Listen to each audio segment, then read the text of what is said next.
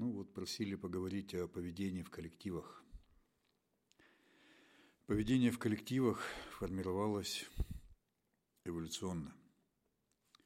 Антропогенез, как последний этап эволюции, интересен тем, что в нем наибольший вес имеют внутривидовые взаимоотношения. А развитие этих отношений привело к формированию речи. Преречевой этап антропогенеза – это совершенствование животных отношений.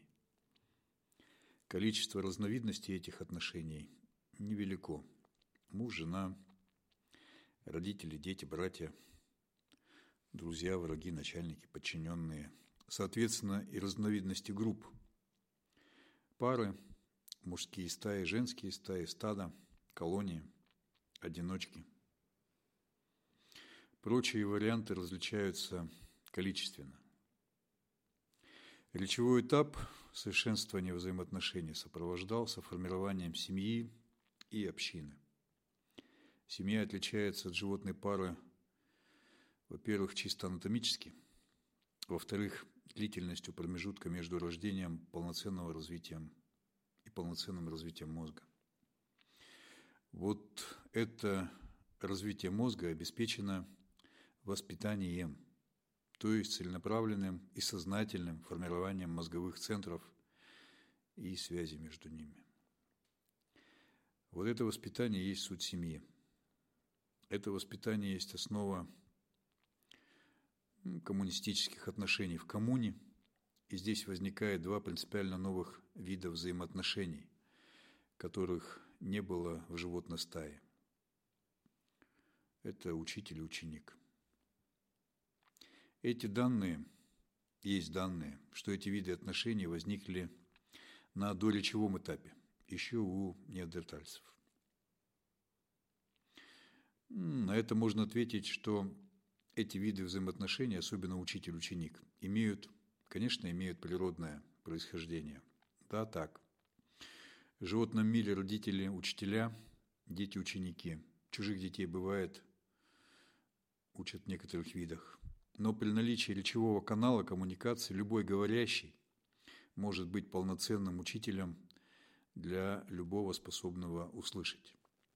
И процесс передачи знаний от учителя к ученику возможен в любом возрасте учителя и ученика. Ну, даже отношение э, лечения и больной возникло тоже до речи. Есть скелеты неандертальцев со следами тяжелых залеченных травм или болезней. Но совершенство эти виды взаимоотношений достигли только и именно в антропогенезе, в виде постоянной практики выхаживания младенца и передачи навыков этого дела из поколения в поколение. В силу привязки этой технологии к местности, ну, климат, питание, условия проживания, особенности технологий тесно связаны с материальной культурой. Поскольку известно, что продуктом творчества в этом направлении был очередной эволюционный шаг – это появление речи, семьи и общины, то на этот шаг и следовало бы обратить внимание антропологии. Технология изготовления младенцев чисто природная.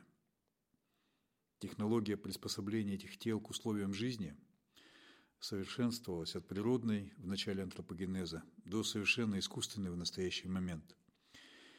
И технология загрузки мозга разумом по мере формирования речи вместе с речью, на этапе формирования речи, это искусственное и целенаправленное действие. Формирование мозга – это главный продукт культуры. То есть нематериальная культура – главная заслуга антропогенеза – а система воспитания, ее передачи из поколения в поколение есть главный продукт культуры. Материальная культура есть побочный продукт системы выращивания младенцев, системы воспитания детей и системы передачи этих знаний из поколения в поколение. Материальная же культура привлекает недовоспитанных существ, которых мы условно называем люди –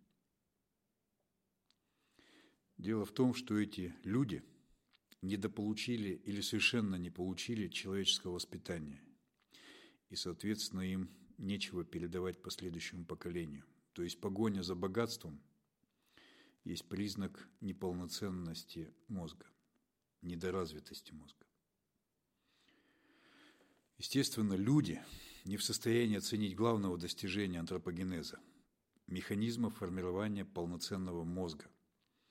Такое полноценное формирование мозга возможно только в семье, только при коммунистических отношениях, только на основе серьезных знаний и в обществе, нацеленном на бесконечное развитие.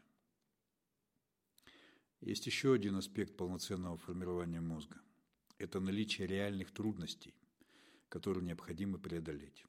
У людей вследствие слепоты по отношению к главным вопросам антропогенеза нет и не может быть другого смысла жизни, кроме как гедонизма. Соответственно, им не страшит конечность человечества. Масштаб их мышления не выходит за рамки «после нас хоть потоп и хочу». Это направление в эволюции выводит прямо к дегенерации. Собственно, на этом основаны отношения к СССР. Одним СССР было хорошо, так как возможности развития там были безграничны. Людям же в СССР было плохо, так как возможности деградации им были ограничены. Для развития нужна высокая цель. Для бесконечного развития нужна цель высочайшая, Подменив понятие коммунистических отношений как отношений взаимного развития и передачи умения, развития мозга у последующих поколений, на детсадовский принцип каждому по потребности, от каждого по способностям, так называемые люди заложили в систему воспитания бомбу, которая взорвала мир.